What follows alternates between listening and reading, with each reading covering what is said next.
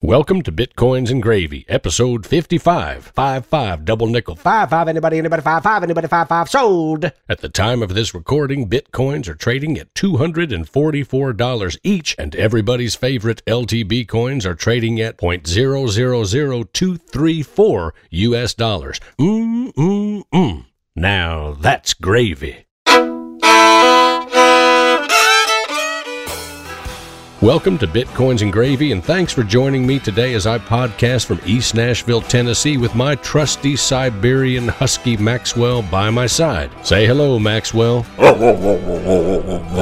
We're two Bitcoin enthusiasts who love talking about Bitcoins and traveling the globe in search of interesting and compelling information about Bitcoin and about all things related here at the dawn of the age of cryptocurrencies. Thank you for being here once again. New listeners, welcome to the show. On today's show, I travel down under to Adelaide, Australia, to speak with Simon Edhouse, the C E O of BitTunes. BitTunes is reinventing global music distribution by creating a people-powered platform. Simon talks to us about how this platform allows P two P, that's peer-to-peer file sharing, to achieve its full potential as the optimal internet distribution mechanism, and how he aims to monetize the exchange of digital data. By the way, Simon is a man of conscience who has been following the legacy of his family in working for the greater good. It's not just about making money, folks. Sometimes it really is about doing what is right for humanity.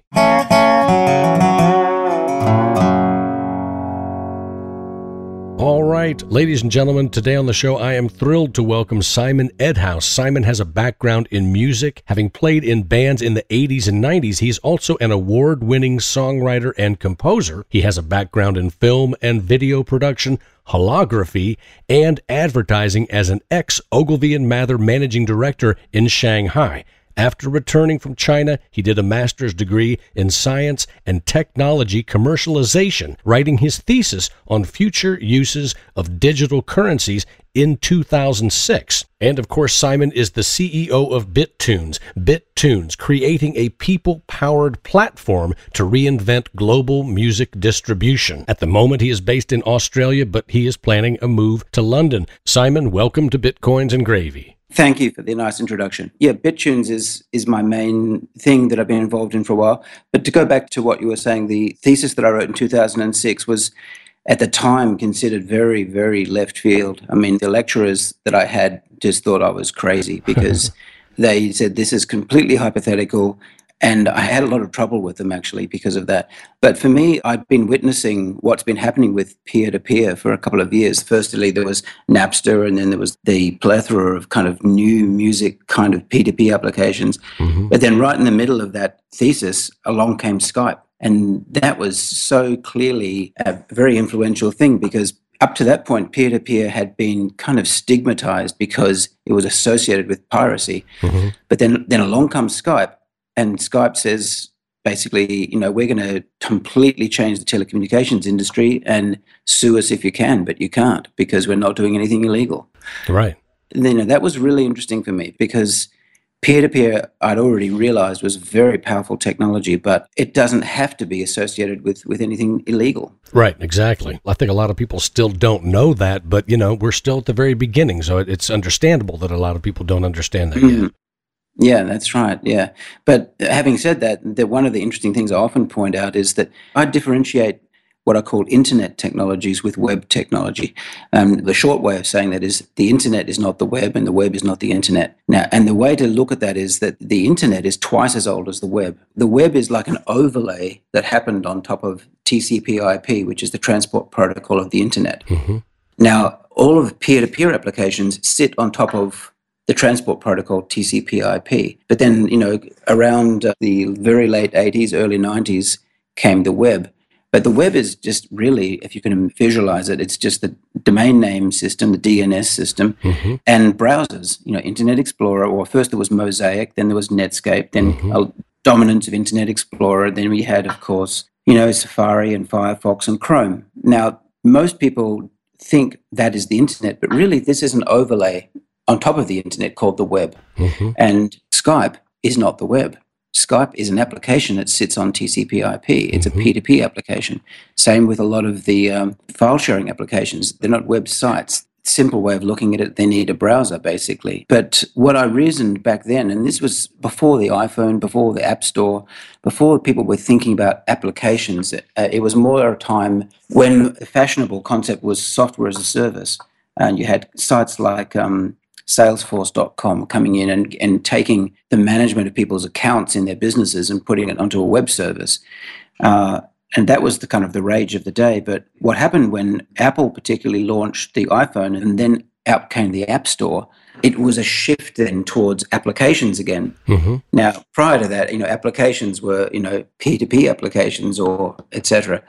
So what I reasoned back then was that the future just had to be an application-based future. And, and the simple way of looking at that is um, that is where the people are empowered, because the application happens on your device. Hmm. If you're um, using Salesforce dot com or, or a web service, the application is sitting on the server and you're a client. You know, you're sucking on the dummy, you know, to, to this service that's coming down sent from a central point. Mm-hmm. When you've got applications on your computer, you're in control of that application. And when they get really dangerous, as it were, to the mainstream system is when those applications start talking to each other and don't need central control. That's when it gets fun. Skype is partially that kind of application, although they have some centrality. But these kind of applications that empower end users, that really seemed to me to be inevitable.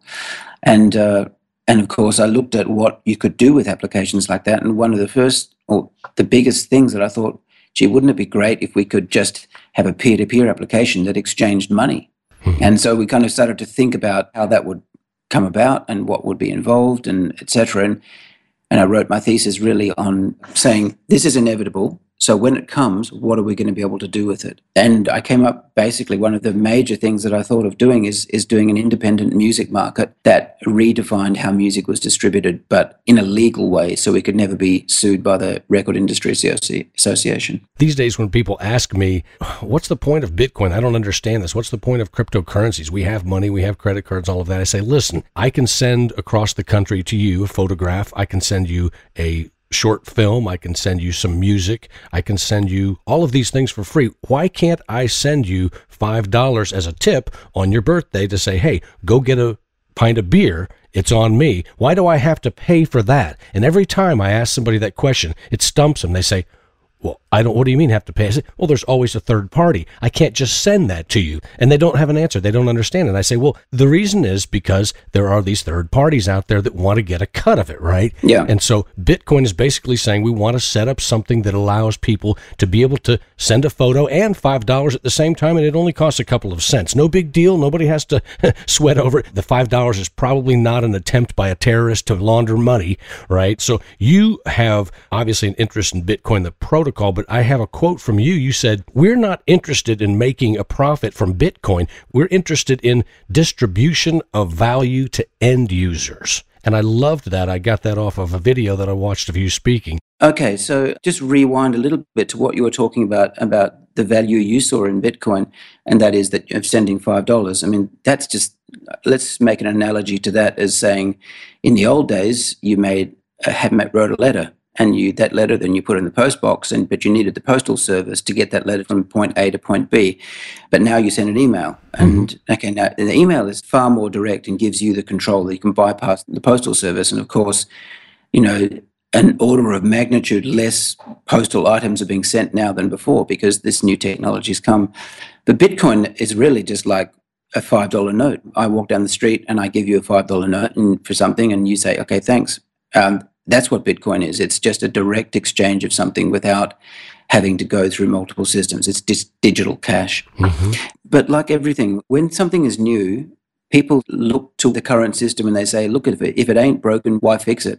Well, you know, I don't really want to get into an argument about why the current system is broken because it's, it's pointless. You either see that it can be improved or you don't. If you right. don't, I'm not going to try and convince you. What I tend to lean towards is to say, what can digital currencies do that current monetary systems cannot do? And then you're going to win the argument, you know. And that's where what's happened in the ecosystem too. It's like things like remittances. Um, remittances are very expensive for the poorest people in the world, and if they can move towards a Bitcoin remittance model, they're going to save a lot. Mm-hmm. um, so things like that are, are no-brainers. But BitTunes is about taking the model further. You know, in a peer-to-peer application, you have digital bits and bytes of data that are going here and there. And what occurred to me very early on is, if you've got a digital bits and bytes of data of an, of an M P three or music file or, or whatever going from point A to point B, and in actual fact, it's usually from a, a cluster of providers to one requester. So there's a number of people providing to one new requesting person. Mm-hmm. But because it's all digital and because it breaks up into tiny little proportions, why can't we just match digital for digital, in the sense that the digital money, which can be divided, as you know, Bitcoin can be divided into one hundred million pieces. Mm-hmm. uh, you just measure the amount of digital data that's going between these users on the internet, and then you reward them exactly in the amount proportionate to what they provided to the requesting user in digital money. Mm-hmm. Now, you just can't do that with conventional money, because you've got to have banks involved, and you've got third parties, and you've got, you know, random clusters of people on the fly being called on to provide a file to a new requesting user, and that, that assembly of those five or six providing users to the new requesting user is kind of convened in just a few split seconds, and then the provision of that file is over in, in about a, a minute. Mm-hmm. So how can you organize that through PayPal, you know, or through or through MasterCard? You can't. No. These are the kind of things that Bitcoin is absolutely suited for, and, and real money that people use every day is absolutely not suited for. Yeah, nicely explained. Thank you. That was great. It's the things that Bitcoin can do that other monetary systems can't do that are the no-brainers to actually start to explore. One of the problems in, in the Bitcoin ecosystem is that you've got a lot of people who are trying to take the easy route. You know, they say, well, you know, we can replace banks, blah, blah, blah. You know, that's, they're going to find a lot of resistance to that. You think so? Yeah.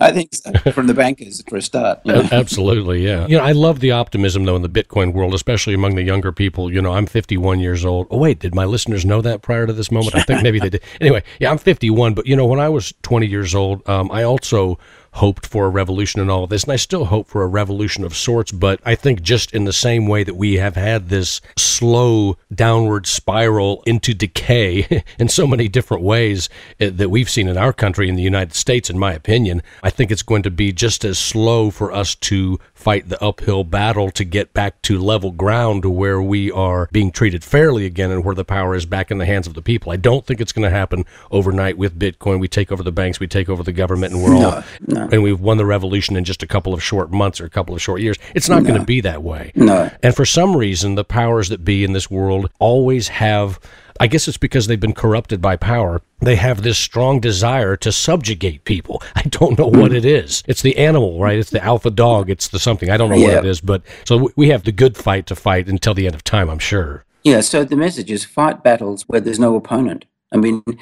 if you're trying to take on the banks, well, you know, you've got a huge adversary there, and not only in the banks themselves, but all the people who are quite comfortable using the banking system, who will argue till the black and blue in the face mm-hmm. that, oh well, why change a system that isn't broken, blah blah. Why not do things with digital currencies where there is no analog in the real world? You know, there is no other thing that can do that particular function, so therefore you've got clear air. Hmm. Yeah, I like it. Um, being in a startup trying to work with new technology, it's hard enough. You know, it's hard enough with all of the challenges and trying to convince people of new things. Mm-hmm. But if you know that you're onto something, that is like a no-brainer, because it's just so obvious. Well, just hang on to it, because eventually people will come around. I agree. Now, before we get into BitTunes, I have a question. I'm really curious mm. about this when it comes to microtransactions, because, you know, we believe that that could be the future for the internet, right? Somebody writes an article mm. and you tip them. They're already doing it with ChangeTip. Yeah. They're already doing this. So you want to tip somebody five cents, you know, for my show. Sometimes someone will tip me and it's a dollar twenty-five. That's great. I really appreciate it. Mm. But as far as these micro payments and these microtransactions, who fears that? You know, we know that the governments fear the money laundering, and I can appreciate that, because we don't want terrorists or organized crime to do money laundering, even though it's rampant on Wall Street. You know, as far as the microtransactions and the micro tipping of fifty cents or five cents or whatever, who is against that? Do you have any idea who fears that? Do banks fear that? Is it impossible to regulate? I guess for me also, there's a very important point about microtransactions, and it's one that I feel like most people are just, again, not thinking about. In the Bitcoin space, almost all talk of microtransactions is about users paying the microtransaction to business. And now there is, in ChangeTip, you can tip somebody else. But what about the reverse, which is what BitTunes is, which is business organizing payment of microtransactions to end users? You know, so that the flow is happening the opposite way. Most people think about microtransactions as a way to do, say, for instance, another way of doing a paywall where you can go to a website, it's a newspaper site, but rather than pay a monthly subscription, you're paying some X amount of Satoshis for every page that you turn. Mm-hmm. So it's just at a very small level and it doesn't really influence you much. But where is the flow going? The flow is going from the poor users, who I tend to be on the side of, mm-hmm. uh, toward Rupert Murdoch. Right. Do we need it to go that direction? What about the other direction? What about businesses providing micropayments down to end users for the things that end users are doing? Now, what do end users do that it's of value? How about distributing music? Mm. You know, so it's a, it's a completely opposite way of looking at microtransactions, but almost nobody is focusing on that because, like I said, in a startup, often things are hard enough. So people who are entrepreneurs often tend to go for the low-hanging fruit. Let's just do something that's existing in the marketplace and we can find a better way to do it with Bitcoin. So in my mind, I separate these into kind of, I call it type one and type two. Type one microtransaction is payments to business from punters, from the ordinary people. Type two is going the other direction. So your question is, who's threatened? Uh, well, so if we're talking about type one, which payments from end users to business, well, I guess it's the people who are providing, you know, kind of paywall systems and people who are providing that type of function. Now, it's not like that is in any way a large slice of the banking industry or PayPal or, or some of those larger A legacy players, right? So it's it's not really eating their lunch at the moment, mind you. I think that if it's going to be a large thing, they want to be involved. But if it's the reverse, if it's the payment from business towards consumers, yeah, there's even less people even thinking about that. So that's why, again, we're doing it because it's wide open. You know, I tend to try and look for things where there's a lot of blue sky. Nice, I like that. Now, of course, there are entities out there that BitTunes potentially threatens, models that it threatens, right? Oh, yeah. I mean, I think, I think they would look at us and just think that we resemble, you know, a few molecules on the back of a flea, on the back of an elephant. You know, I mean, we're insignificant. In fact, it's true. I mean, we are so small compared to the legacy players in the ecosystem. And also there's been pretty dramatic shift in the way people are thinking in the industry about music in the last ten years. Because what's happened really is, I mean, even say eight to ten years ago, everyone was still really worried about file sharing and music downloads. But now you ask industry aficionados and they're just saying downloads are dead because of streaming. So it's the streaming music applications which are the huge and growing phenomenon. Right. But you survey one hundred medium level artists, I don't think they're going to be that enamored with the streaming model because it's got a lot of problems in relation to remuneration to artists. They pay very poor royalties. Right. Coming from an artist background myself, I just look at streaming and I think, well, yeah, I want to take you down. You know, this, I don't like this, but it's really, truly a David and Goliath struggle. Mm-hmm. But you've got to think about the long term and think, well, you know, what makes sense? Does it really make sense for no one to own any music? I mean, it's a ridiculous argument, but I sometimes kind of feel like saying to people, what happens when the zombie apocalypse happens, you know, and, and all the streaming music services go offline? Right. No one has any music anymore, you know, like, so music's dead, you know. I mean, I, I'm not serious, but a lot of people talk about the apocalypse. Well, what about a Kickstarter project where you have solar-powered M P three players and you make sure that you've got ten thousand of your favorite songs that even when the electricity grid goes down, you can still listen to them powered by solar. Nice. I mean, it's a ridiculous argument, kind of, but then who knows, you know. But what I mean is, do we really want to have a world where we're sucking on the nipple of, of some music provider who's telling us what we want to listen to? And if that was to go offline for whatever reason, a nuclear war or God knows what, um, bang, the music gets shut down. Right. And who has music anymore? Doesn't make sense to me. I mean, would we have had the Beatles? Would we have had the Sex Pistols if that had been the order of the day?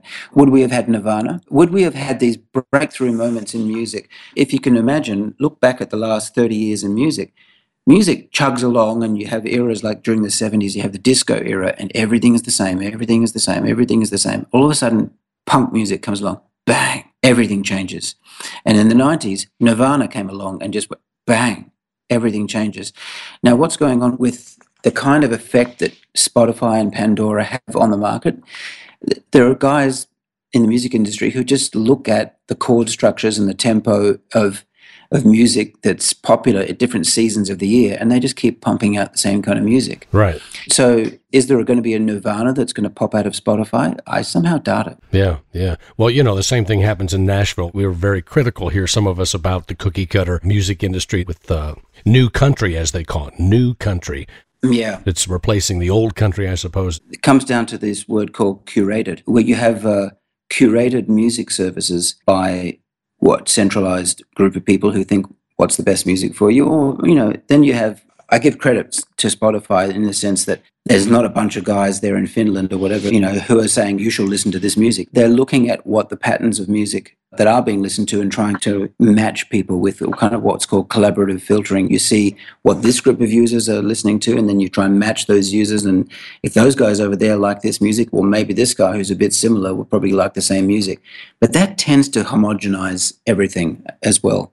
Mm-hmm. But um, let's get into the hypothetical future scenario, and the one that I tend to always believe is possible, and that is when we've all got intelligent devices in our pockets called iPhones or Android phones, and these things are, you know, much more powerful than the computers that helped us land on the moon, you know, or much more powerful than even servers were ten, fifteen years ago. Mm-hmm. We've got very smart devices in our pockets. Now, are these just slave devices that take their feed from high or above and then play songs or play this or play that?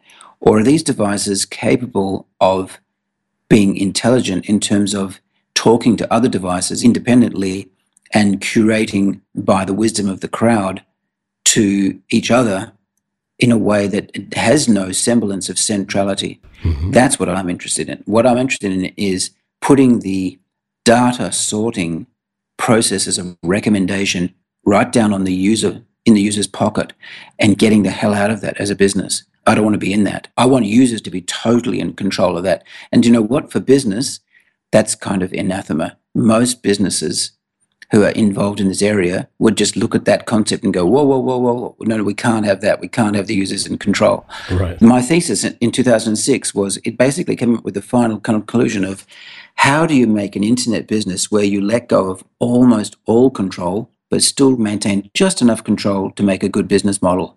But you've got to give away a lot of control to the users. And curation and wisdom of the crowd curation powered by all users would therefore be kind of privacy protective. All of the interest data of those users can't be monetized by Facebook or Google because it's not available to them. That's what's exciting. I like that. And to go from that into your mission statement, I think is appropriate. It says to create a platform that allows P two P, that's peer-to-peer file sharing, to achieve its full potential as the optimal internet distribution mechanism, and to do so by monetizing the exchange of digital data. Yeah. I love that. So maybe you could walk us through an example of how BitTunes would work. I guess my mind immediately just goes to the fact that you've got this file and it's requested by somebody, and those people over there have that file.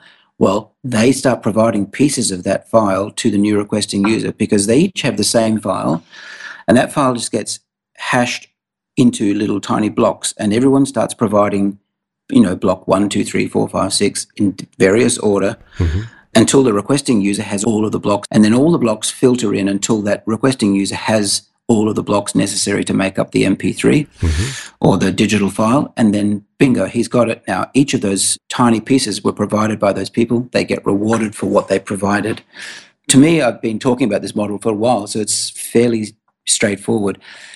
But the thing about peer-to-peer technology is that there's all these other wonderful things that you can do with it, like the idea that I was talking a minute ago about. The end game plan for BitTunes is the embedding of songs, the ownership of songs in, in a blockchain that protects the rights of the producer of the song.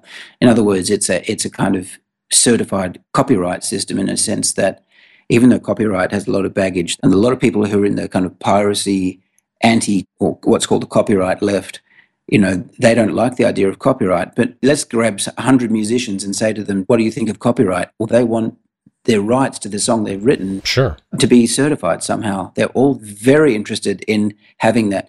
Now, do we want that being in walled gardens of, of rights organizations all around the planet who charge artists for that? Or can we put all that in a blockchain? You absolutely can put it in a blockchain. So putting the song ownership into a blockchain, let's call that tier one.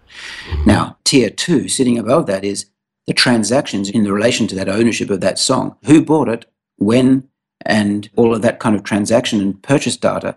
Now, that, again, can be put into a blockchain. Look, blockchains are very good at some things and they're not very good at other things. But one of the things blockchains are quite good at is being able to map the transactions between entities of something, because something was sold to this person, then sold to that person, and this person was involved in that person. Mm-hmm. Blockchain can do that very well. So you've got tier one is ownership of songs, tier two is the transaction history of music. Mm-hmm. Well, right there you've got incredible basis for tier three, because you've got tier one being the article and very necessary proving of the ownership of that article, of the song by the artist, in a way that is obvious way to not have that become a proprietary property of a rights organization, but everybody's property, mm-hmm. right? Now, the second thing of all the transaction history, make that everybody's property too. So you can go and find out, or you can go and dig down into that blockchain and, yes, there's proof I bought that song, therefore I can download it again. I bought it once, I don't have to buy it again. Mm-hmm. You know, I can just go and download it. That, and the proof of that is in the blockchain. Mm-hmm. That, now, tier three is where it gets really interesting, because if you have tier one and tier two, tier three lets you look at if these people bought it, but there's a guy over here that shares similarity to those people, he's probably going to want to have that song too because it's his musical taste. But that level is not something prescribed by Spotify or, or Pandora or whatever. It should be happening on a level that is controlled by the user. In other words, collaborative filtering or recommendation powered completely in a privacy protective way on the user level. All of those things can happen in the future of BitTunes, in the future of uh, BitTunes blockchain model. And, you know, that stuff is is way, way beyond what's available now. So in tier three, that is where the users keep giving the thumbs up, and then the other people who are using the platform are able to look and see, oh, wow, this is very popular. Is that what you're saying about tier three? Uh, I'm trying to be kind of vague about tier three because there's some pretty interesting technology that I don't really want to describe in too great a detail, but I can talk generally about it. One of the ways of thinking about it is that, and, and just by your question back to me, was a question that was saying, well, so users are going to be able to do this and then look to see who's like them. And actually, you know, when you get to technologies like this, there's a concept in computer science we call machine logic. And that is when things happen kind of automatically, because you don't really need to involve the user in, in a recommendation if it's come from data that's that's there available, and there are parallels or synergies between those disparate elements of data that can be then mined. Now, this gets into what's called big data. But, you know, as soon as I hear that word big data, immediately in my mind is like, well, okay, big data, who owns it? Right. Uh, you know, do you know what I mean? I, I'm interested in big data that's owned by the people and giving the people tools that mine and use machine logic between each other and their devices that's privacy protective to deal with all of that big data, because the big data belongs to them. Mm-hmm. You know, now you look at Google's business model. We're all typing search queries into Google, or we're all putting our intimate lives on Facebook. Who owns that? You know, who owns all the searches going into Google? I mean, Google has, has co-opted them, right? But well, who created them? You know, we create that stuff, um, and it makes a ridiculous amount of money for Facebook and Google. But it's user data given willingly by users. So mm-hmm. if you look at a paradigm that is about a possible future paradigm, what about when you have systems that are really independent of these great big monopolies like Google and Facebook? And you push the ownership of big data down to the user level, well, then you created a completely new paradigm. Mm-hmm. And there are now there are new business models that can flourish on top of that, because of course you can provide services to these people, et cetera. But why not give them the power to be able to have something, a device in their pocket that automatically is giving recommendations to new songs, but that recommendation has not come from a proprietary company that's got them paying thirty euros a month or thirty dollars a month just to subscribe. Right. You're saying that information, that recommendation is coming from the other users. Yeah. Coming from the other users and powered by a global P two P system, powered by all the devices networking with each other. Why not? Absolutely, completely possible. But what company, what big company wants to actually make themselves irrelevant by instituting a system like this? Google's not going to do it. Facebook's not going to do it. No. Okay. So if I'm one of the people using BitTunes down the road, let's say five years from now, and I recommend or I give the thumbs up to a song, basically I just put it out there that I like this song. Do I get anything in return for saying that I like that song? In a system like this, because it's privacy protective, you wouldn't even need to say, I like that song. The fact that you like that song, it just it means that you're part of a club, in a sense, of people who are, I can see no reason why they wouldn't be willing to be part of that system, because the quid pro quo, if you like, or the, the benefit of it is, if you're sharing things you like, then other people are benefiting from knowing the things that you like, and you're benefiting from knowing the things that they like. And therefore, in an environment like that, you've got something that's akin to kind of natural selection, because you've got, you know, new memes and new things that will pop up and suddenly become popular, and that will spread virally, just like things like this do. Mm-hmm. But it's like the commons. It's a, it's the benefit of all being involved in something and all benefiting from it.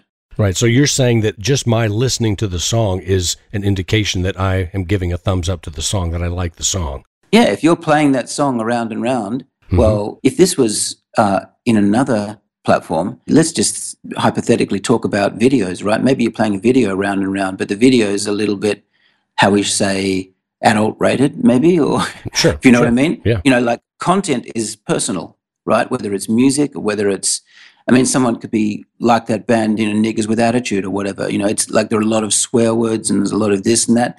It's personal. I mean, sure. the fact that I'm listening to that round and round, maybe I don't want everyone to know that. Right. And, or maybe I'm watching a video and maybe it's it's political too. Look at Iran, look at countries around the world where what you listen to or what you watch is a matter of life and death, and right. you can get you into a lot of trouble. Right. So these things are personal, and there are big implications. In the West, we take those things for granted, but what I listen to and what I consume is essentially, uh, should be private.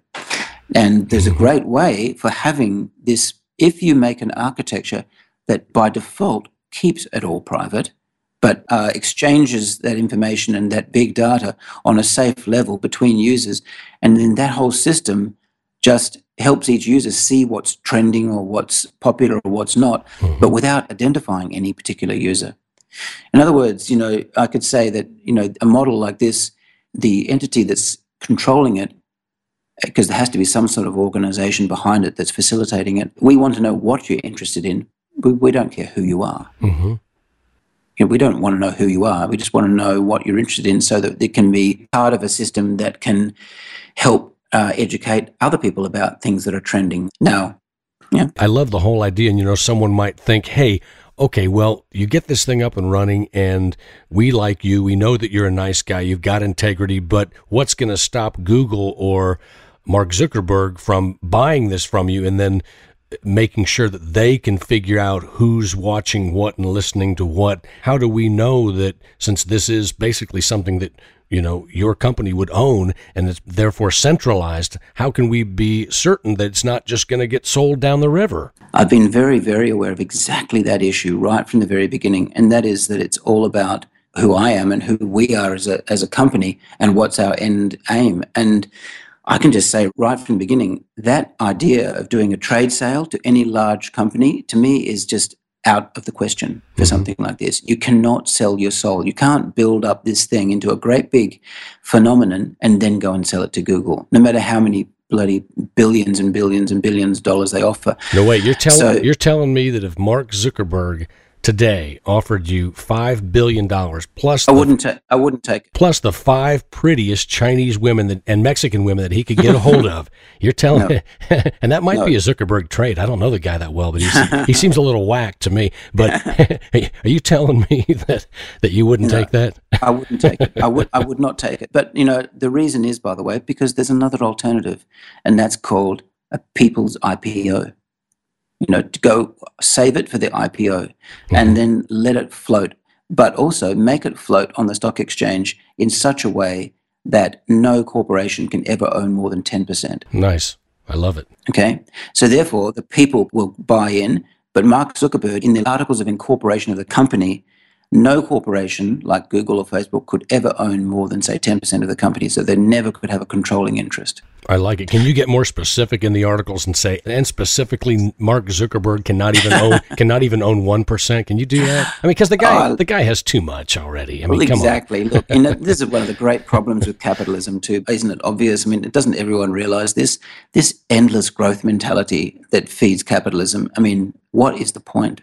What is the point? How many trillions or billions do you need to have to feel secure? I mean, enough's enough, you know. The counter argument to that is kind of a Randian, and by that I mean Ann Rand, not my favorite person mm. in the world, but the counter to that is Ann Rand. It's like, who are you to say that there should be a cap on what anybody makes? Shouldn't anybody be allowed to make absolutely as much as they want to from now until the end of time? And I counter that with, well, the only problem with that is usually those people who are doing that are stepping on people and hurting people, whether it's the environment or people or whatever. Whatever. They're almost always, when they get up to making billions and billions, they're almost always doing something, if it's not blatantly nefarious, it's something that a massive group of people disapprove of. For instance, oh, yeah. I am one among millions of people, tens of millions of people who understands what Facebook is really doing. The majority of cattle, you know, the sheeple, they really don't have any idea what the business model of Facebook is. That is, gather all this free information from all these suckers and sell it off to the highest bidder. And when you take that kind of model, and I don't know where else he's selling it. I don't know who else he might be corroborating with in terms of governments or what have you, right? I mean, we don't know that, but we do actually. we do. Oh, we do. Oh. We do. Yeah, we do know that they're doing that, and it's wrong. And look, but getting back to the monetary side of things, someone said recently, and I think it was at Davos, you know, that they said that, you know, it's now half the world's wealth is owned by one percent of the population or something, or it's just wrong. And you only have to look at, or the pressure being put, austerity measures in Europe, et cetera. Greece, yeah. Yeah, and Greece. I mean, it's like, the fact is that all the money that Greece borrowed that got them into so much trouble, where did that all end up? It ended up, you know, into the pockets of the oligarchs and the corrupt government officials, et cetera. But it's the people that end up having to carry the can. That's right. And so, you know, I mean, there's a lot of inequity. My background is, and, you know, and a lot of people in the U S, this might sound crazy, but, I mean, my grandmother was a communist, you know, but I come from a very left-wing family. And let me say, she's actually a middle-class girl. She grew up in a very middle-class family, but she reacted to that, hmm.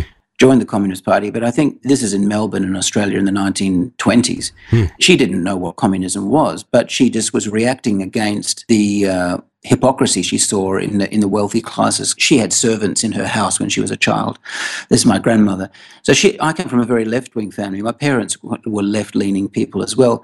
I tell you, my as an adult, my battle for the last thirty years is actually feeling okay about being a businessman, because that was almost a dirty word in my family. You know, like, I come from a background that is very social action oriented and very, um, you know, toward empowering the people. Hmm. And I've had to find that middle ground, which is, what can I do in life that is about, that I can make money and I can and feed my family, et cetera, and have a, have a reasonable life, but at the same time not go against the principles of of my the heritage of my family, which is all about the greater good and not just becoming richer and richer and richer. I mean, you know, I, I think if I make a few million in my life, um, do I need to have ten million or twenty million or one hundred million? I mean, I don't think so.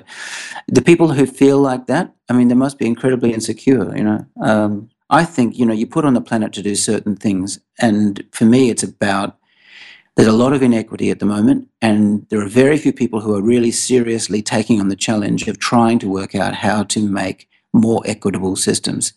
And at the moment, BitTunes is, like I said, the molecule on the back of a flea, on the back of an elephant. We're nothing. But the users who are there, who do understand the principles on which we're founded and where we're planning to go, you know, they're very enthusiastic because they know our heart's in the right place and our intentions are good. And as we grow, uh, we'll find backers and venture capitalists who resonate with our model. Yes. Like I said, you don't have to have a trade sale to have an exit. You can have a public exit in such a way that I'm describing, mm-hmm. and, and those V Cs can still make, you know, a huge multiples on their investment. But in the end game is something that I think makes much more sense, which is get there by empowering people rather than ripping them off. I agree, Simon. Very well spoken, sir. Very commendable. Mm. So tell us a little bit more about BitTunes. How many people do you have on your team, and what do you see as the future coming up over the next, let's say, five-year period of time for BitTunes? Okay, so we've got about three developers in our team and, and a couple of you know, business and coordination people. We're very much kind of bootstrapping at the moment. I've put something like one hundred fifty thousand Australian dollars into this project out of my own money uh, since the beginning, and that's why BitTunes exists. Um, we've had approaches from different people about how to finance BitTunes, mm-hmm. and a lot of those were altcoin kind of players wanting us to be BitTunes coin and blah, blah, I mean, which I, I completely resisted because those models are very sus. So I've been holding out for doing it the proper way. I think what we're doing at the moment is actually what we call a minimum viable product, which proves the principle. It shows what BitTunes can be, and it's gathering momentum. But the next step is really about scaling up to a tier one, kind of what we were talking about, tier one and tier two, which is like a blockchain implementation for song rights and ownership, and then mapping and recording transaction histories.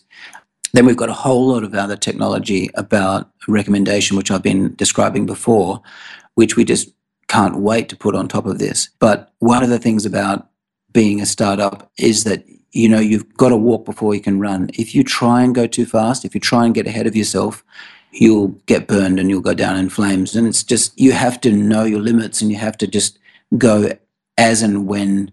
Luckily, we've got a great team of people who made big sacrifices in terms of wages, et cetera, to just keep on maintaining the system as it is. And we're out there talking to people at the moment about helping us finance the next level. Mm-hmm. You've got to find the right backers. There are people who will understand where we're coming from, who will resonate and uh, support us. That's one of the reasons why I'm moving to London. Most of the team will be moving there because at, at the moment, one of the comments we get from uh, investors who we're talking to is, and I quote, "It's a pity you're in Australia. Hey, what are you doing out in the bush? What are you doing out in the bush? What are you doing around the wrong side of the planet? You know, nothing's ever going to happen down there."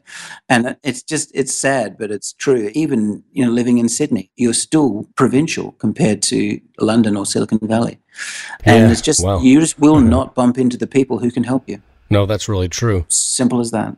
Okay, so Simon, if you would walk us through BitTunes, uh, where do we start? From the time that we upload a tune, can you walk us through it? When you upload a song to BitTunes, the song is available everywhere on the planet, and there is no boundary. Um, one of the things about music systems around the planet, they're very much tied to rights and royalties regimes, and we use the Creative Commons license, uh, and we just basically check that every song, if it's really by the right, if the writer of that song, the owner of that song, is uploaded to BitTunes, then we can use the Creative Commons license to make that song available to be purchased anywhere, whether it's Russia or China or North Korea, or does, it doesn't matter. As long as that person has Bitcoin, they can buy that song because there is no rights uh, regime uh, saying, oh, it can be sold in Singapore, but it can't be sold in Malaysia. It can be sold in, you know, Thailand, but not in Burma. You know, mm-hmm. I mean, now, Bitcoin is very young. Bitcoin is at the very beginning, but it will grow. Now, the other way of looking at this is a simple uh, understanding of demand and supply. There is twenty-one million Bitcoins ever going to be available. Okay, at the moment, there's like twelve million in circulation or whatever. They've lost mm-hmm. about a million of them. But that equals, if the population of Australia, if everyone in Australia, there's around twenty-one million people in Australia, if everyone had one Bitcoin, that's all of them gone. Mm-hmm. Well, there are six billion people in the world. It doesn't take a genius to work out that over time, those twenty-one million Bitcoins are going to get divided among many more than twenty-one million people. Mm-hmm. You know, it's going to be maybe hundreds of millions of people that will have Bitcoin. That means that those little Satoshis or those little tiny percentages of Bitcoin that you might be earning from trading your song in BitTunes, now at current exchange rate, it's very small. But those little percentages that you're earning now, keep them inside your royalty wallet inside BitTunes, and, and don't trade them out, because in three to five years, you know, you could be sitting on a nice little nest egg. Yeah. Now, I'm I'm not one of those people that, that says to the moon, Bit, Bitcoin is going to be worth ten thousand. I don't want to second guess the value, but it doesn't, like I said, it doesn't take a genius to work out. You've got a finite supply, mm-hmm. and you've got something which is uh, the U S government can't just print billions of new Bitcoins every month because they want to uh, feed the money supply. Mm-hmm. It's, that's not going to happen. This is the opposite. But like everything, when you're young, you don't really have the, the benefit of having seen uh, things go for years uh, and the twists and turns of the way history evolves. But I can tell you, you know, I remember the nineteen eighties, there, there were no mobile phones, there were no, uh, I had an analog reel-to-reel tape recorder, there was no digital, digital anything didn't exist. And we had to go from a reel-to-reel tape recorder to a cassette to make a, a dub of a song, and when we did, we lost fidelity. Oh, yeah. You know, I remember when digital came in, it was a revolution, okay, and then I remember when the web came in. These things didn't happen overnight. They each took five, ten, fifteen years. Mm-hmm. So, so let's just keep it in proportion. Bitcoin has only been really hit the mainstream in the last year or two, mm-hmm. and that, that's just a, a, a, a second. You know, right. so so time will go by anyway, and over three to five years, the world is going to change a lot, and at some point, Bitcoin will become very valuable. So I would rather be earning my royalties in Bitcoin uh, in a world where everybody can buy it from mm-hmm. any country without any limitation, and yeah. to get in on the ground floor so that you're one of the early people. Because as more and more people discover BitTunes, we don't have the kind of catalog that's available in Spotify, et, et cetera. But you know what? You put your song into Spotify, you're going to get lost in the noise. That's right. You put your song into BitTunes, you have a very, very high chance of being discovered. Because there are very few people starting out. Yeah. As soon as people buy that song, the people who previously bought it uh, get rewarded in small payments, because they are providing the song to the new requesting user. And uh, so the way to operate, and BitTunes, by the way, is a very, it's not just about song trading. There's communication features in BitTunes. There's people can make offers and requests, and there's a kind of a Twitter kind of like a stream where you can communicate to other musicians. You can communicate directly to your fans if you're a band, and you can communicate, if you're a fan, you can communicate directly to the musicians. And all of those social features will just keep on growing and growing. What happens with BitTunes is when somebody buys a song, the algorithm in BitTunes will immediately look for five previous buyers of the song to provide parts of that song to the new requesting buyer. Okay. And the way in which those five are selected depends on various circumstances.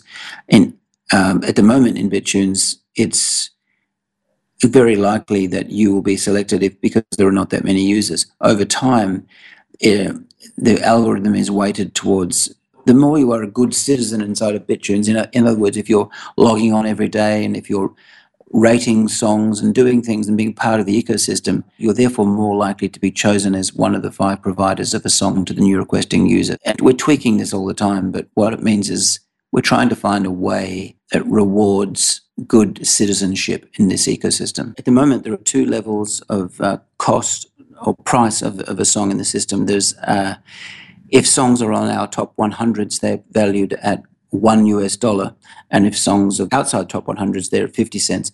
Now, why we use U S dollars and, as an indicator of value is that people are very familiar with that. If I try to give that price in, in Bitcoin, people would go, what is right. zero point zero one six nine five one right. you know, Bitcoin, right? But we, we show both together. But what that means is that the primary currency of BitTunes is Bitcoin. So it's floating up and down all the time. But and, and whenever a song is purchased, we ping the exchange rate of Bitcoin, and we measure the exact exchange rate at that exact moment. So for people, when they say, for instance, put um, ten US dollars into their trading account in BitTunes, they might notice that that goes up and down with the price of Bitcoin. Mm-hmm.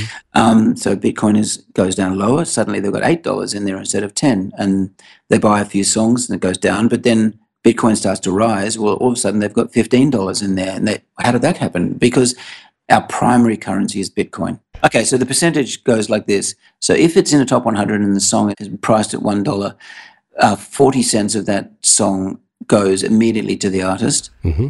as the copyright owner. And the other forty cents, another forty cents is split amongst the people who are providing the song to the requesting user. And BitTunes takes twenty percent, which is at twenty cents out of the dollar. But the interesting thing about this is that what's happened in BitTunes lately is as more and more songs have gone into the system, many of the songs in the system now are not priced at a dollar, they're priced at fifty cents. When a song is valued at fifty cents, half of that goes to the artist and the other half is divided amongst the users.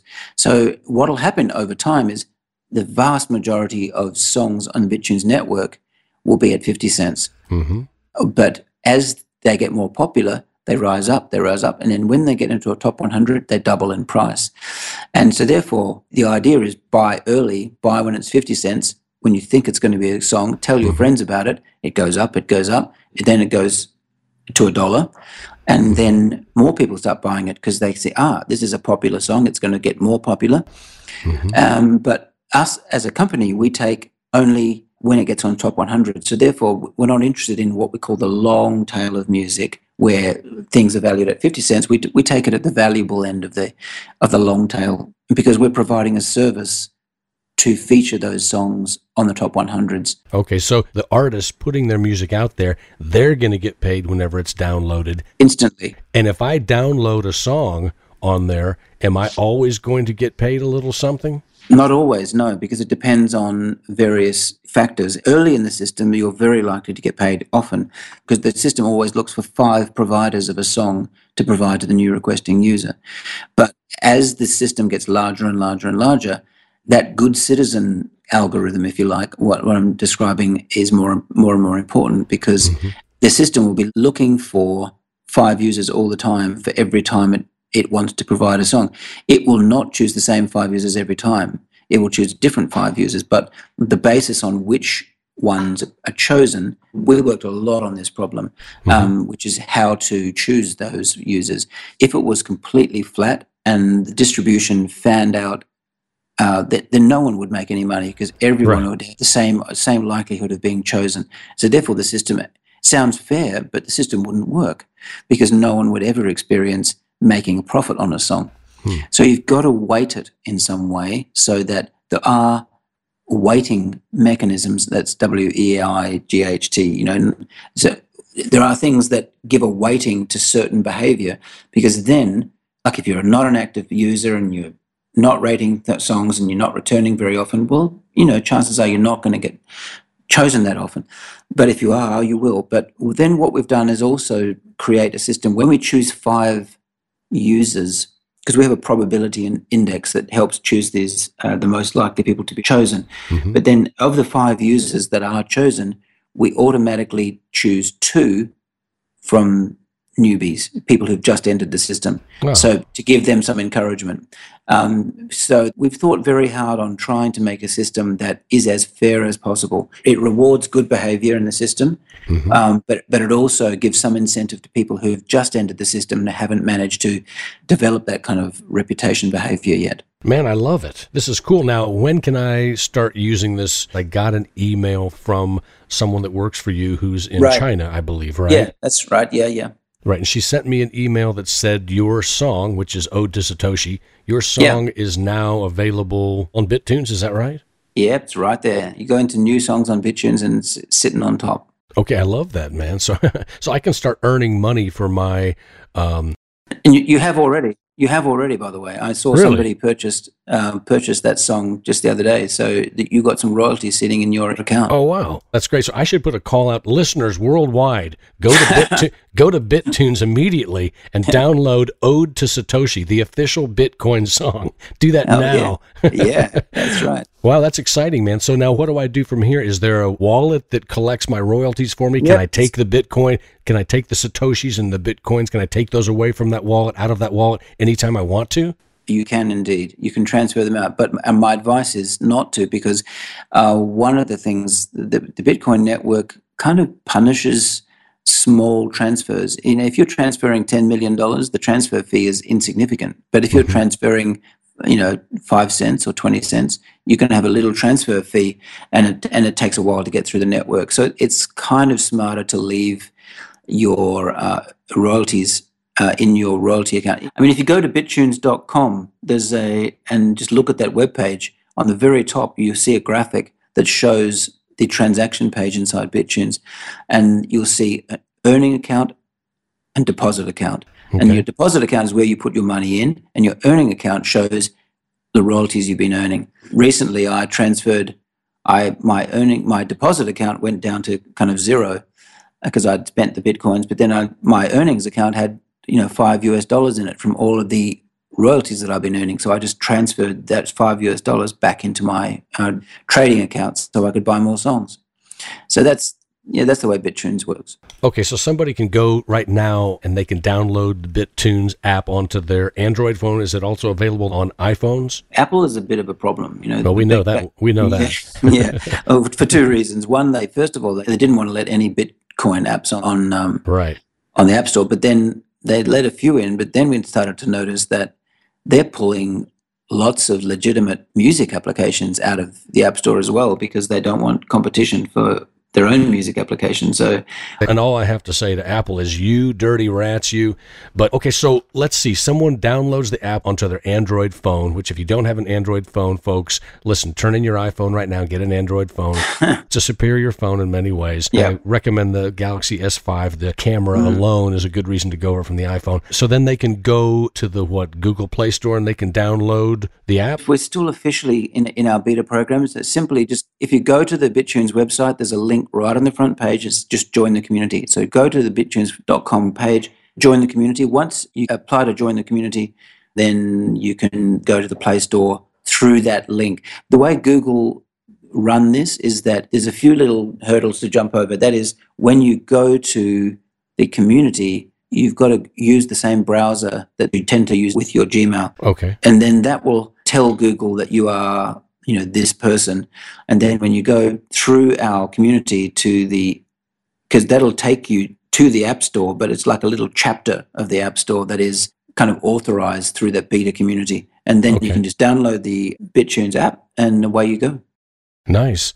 Wow, that is easy. So bit tunes dot com is where people can go. Can you also tell our listeners other ways that they can get in touch with you? There's bit tunes dot com, which is basically just, yeah, it's kind of what we call a kind of brochure site. It's not really an interactive site, but it will be. It will be where the top, all the top one hundreds will be displayed. Um, more information about BitTunes on bit tunes dot org, which has got deeper information about mm, the philosophy and the history and, and how the project came about. Um, but I think one of the best ways is to join, the, even if you don't have the Android app and are unable to download it, still join the community, because you'll see the chitter chatter by all of the users and the issues that are coming up and discussions about what we're doing, et cetera. All right. Well, listeners, we've been listening to Simon Edhouse from Adelaide, Australia. Simon is the C E O of BitTunes, creating a people-powered platform to reinvent global music distribution. This charge is being led by Simon Edhouse. Simon, thank you so much for being on the show. Thank you. I've really enjoyed it. It's been great. Oh, good. And let me ask you before we go, what's the weather like there in Adelaide? Ah, oh, man, it's like, okay, we will, it's thirty, thirty-five degrees, thirty-six degrees today, which which is, I think, somewhere around one hundred Fahrenheit. Over, oh, wow. You know, in, in U S terms. So, yeah, it's it's stinking hot outside. So it's almost eight thirty p m here in Nashville. What time is it there in, in Adelaide? Uh, it's just twelve fifty-one, almost one o'clock in the afternoon. And oh. uh, it's like, don't go outside, it's too hot. Wow. And you know, what I don't understand about the time change thing is that there's that thirty minutes. I've never seen that before. There's that odd thirty minutes oh, there. Yeah. But it's just the same as New York, and like between New York and California, you've got a few hours, right? We've got a few hours, but we don't have half hours. oh, okay. Well, okay. We yeah, we divide it. We've got Eastern time, then we've got Central time, then we've got Western time. Uh, Western time is Perth, Central time is Adelaide and Darwin, and then Eastern time is Melbourne, Sydney, and Brisbane. But the other thing is, by the way, is here it's Tuesday. Ah, okay. And you're you're still in Monday. Still in Monday, man. Yeah, we're we're in Tuesday already. The international date line's in the middle of the Pacific, so that the day starts in the middle of the Pacific, goes around the world, and eventually comes around. I think Americans hate that. I know that that you you get the day at the end of. Oh no, I think I think the only reason Americans don't like it is because Australia's ahead of us in something. Right? That's God, what I mean. Gosh, we, don't like it. It, we don't like it because the New Zealanders are slightly ahead of us. Oh no, not those guys. All right. Hey, Simon, thank you so much for being on the show. And uh, I would love to have you back on here in a couple of months, maybe six months, and we can find out an update about BitTunes. BitTunes, very exciting stuff, man. Yeah, we'll be launching a, a really interesting project soon, but I can't talk about it just yet. But sometime in the next few months, I'll let you know. Okay. Yeah. Please keep me okay. informed. Okay. Thanks so much. Cheers. Cheers. Thanks, Simon. Bye. Bye. I know that it may sound absurd, but I have for you a magic word. And today the magic word is tunes. T U N E S. Tunes. As in the sentence, I am so excited about BitTunes and how it is reinventing global music distribution by creating a people-powered platform. Now climb aboard, y'all. This train is bound for glory. And there's plenty of room for all. Well, Satoshi Nakamoto, that's a name I love to say. And we don't know much about him, but he came to save the day. When he wrote about the way things are and the way things ought to be, he gave us all a protocol this world had never seen. Oh, Bitcoin, as you're going into the old blockchain. Oh, Bitcoin, I know you're going to rain, gonna rain, till everybody knows, everybody knows, till everybody knows your name.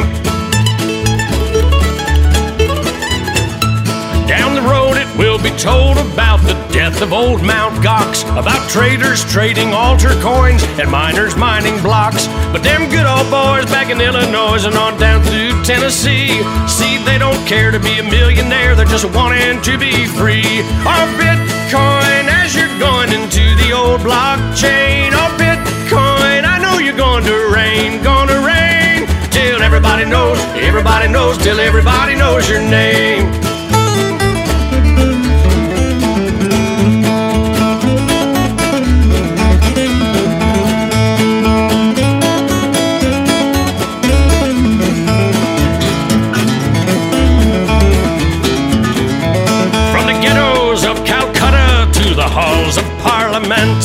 While the bankers count our money out for every government. Oh, Bitcoin flies on through the skies of virtuality, a promise to deliver us from age-old tyranny. Oh, Bitcoin, as you're going into the old blockchain. Oh, Bitcoin, I know you're going to rain, gonna rain, till everybody knows, everybody knows, till everybody knows your name. Till everybody knows, everybody knows, till everybody knows your. Give me some exposure. Everybody knows your name, sing it. Oh Lord, pass me some more. Oh Lord, before I have to go. Oh Lord, pass me some more. Oh Lord, before I have to go.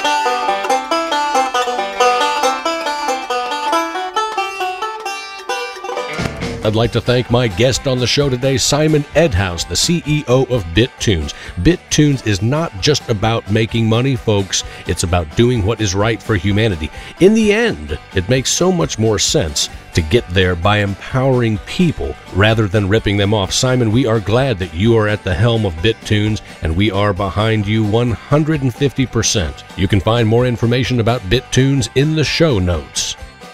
And I'd like to give a thank you to Maria Jones with Cointelegraph. Maria, thank you so much for getting me my tickets. And thank you very much, Mister and Missus Snow, for your generous offer. And thank you for your generous offer as well, Mister Malone. I will see you guys in Texas here at the end of March.